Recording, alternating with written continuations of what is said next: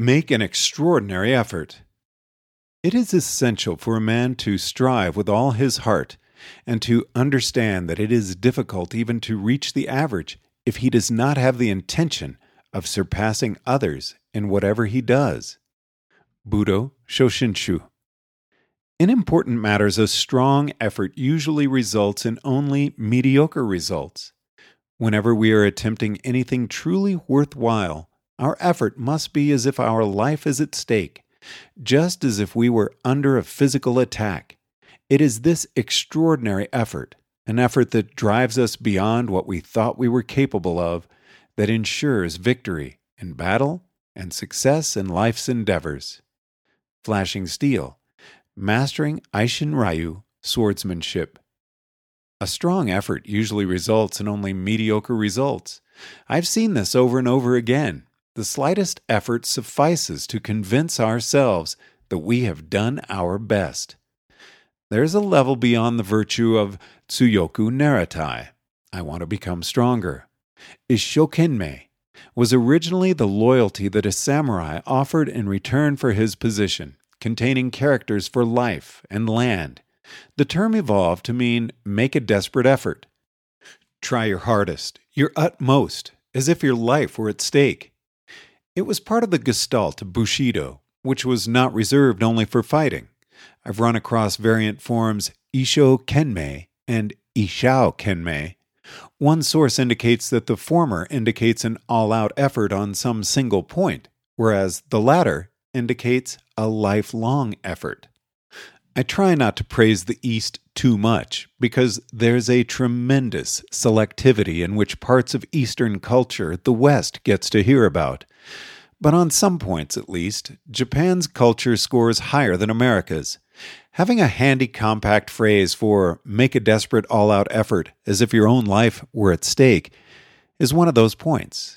It's the sort of thing a Japanese parent might say to a student before exams, but don't think it's cheap hypocrisy, like it would be if an American parent made the same statement. They take exams very seriously in Japan. Every now and then, someone asks why the people who call themselves rationalists don't always seem to do all that much better in life. And from my own history, the answer seems straightforward. It takes a tremendous amount of rationality before you stop making stupid damn mistakes. As I've mentioned a couple of times before, Robert Aumann, the Nobel laureate who first proved that Bayesians with the same priors cannot agree to disagree, is a believing Orthodox Jew. Surely he understands the math of probability theory, but that is not enough to save him. What more does it take? Studying heuristics and biases? Social psychology? Evolutionary psychology? Yes, but it also takes Isshou Kenmei, a desperate effort to be rational, to rise above the level of Robert Aumann. Sometimes I do wonder if I ought to be peddling rationality in Japan instead of the United States.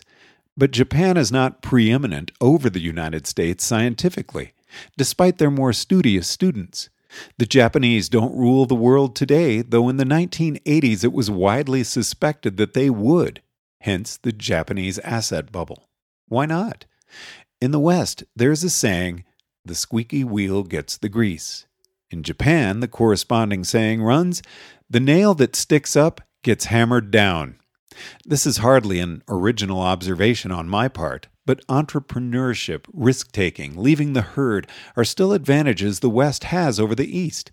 And since Japanese scientists are not yet preeminent over American ones, this would seem to count for at least as much as desperate efforts. Anyone who can muster their willpower for 30 seconds can make a desperate effort to lift more weight than they usually could. But what if the weight that needs lifting is a truck? Then desperate efforts won't suffice. You'll have to do something out of the ordinary to succeed.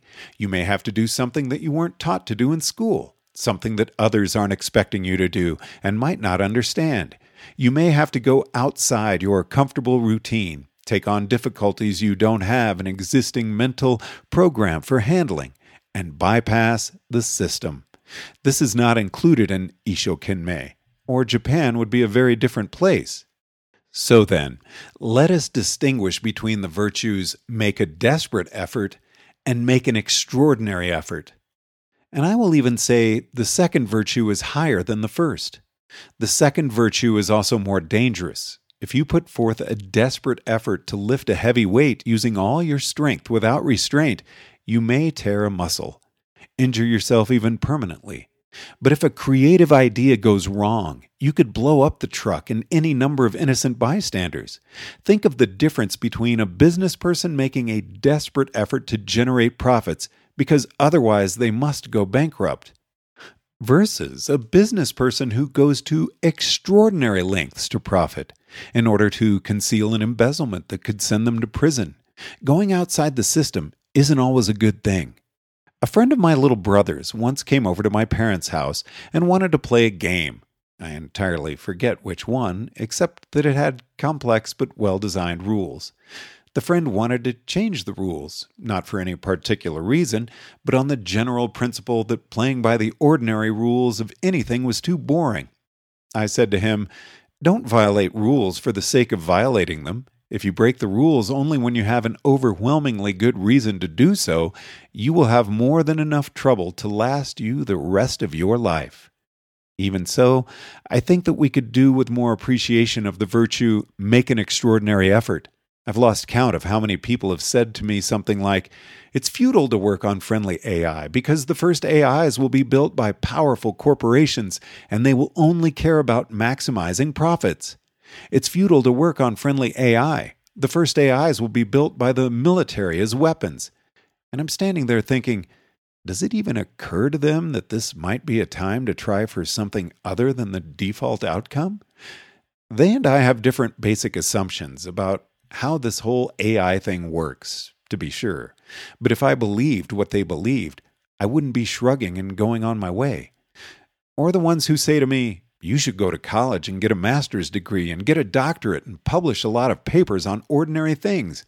Scientists and investors won't listen to you otherwise. Even assuming that I tested out of the bachelor's degree, we're talking about at least a 10 year detour in order to do everything the ordinary, normal, default way. And I stand there thinking, are they really under the impression that humanity can survive if every single person does everything the ordinary, normal, default way? I am not fool enough to make plans that depend on a majority of the people, or even 10% of the people, being willing to think or act outside their comfort zone. That's why I tend to think in terms of the privately funded, brain in a box in a basement model. Getting that private funding does require a tiny fraction of humanity's six billions to spend more than five seconds thinking about a non prepackaged question. As challenges posed by nature go, this seems to have a kind of awful justice to it that the life or death of the human species depends on whether we can put forth a few people who can do things that are at least a little extraordinary. The penalty for failure is disproportionate. But that's still better than most challenges of nature, which have no justice at all. Really, among the six billion of us, there ought to be at least a few who can think outside their comfort zone, at least some of the time.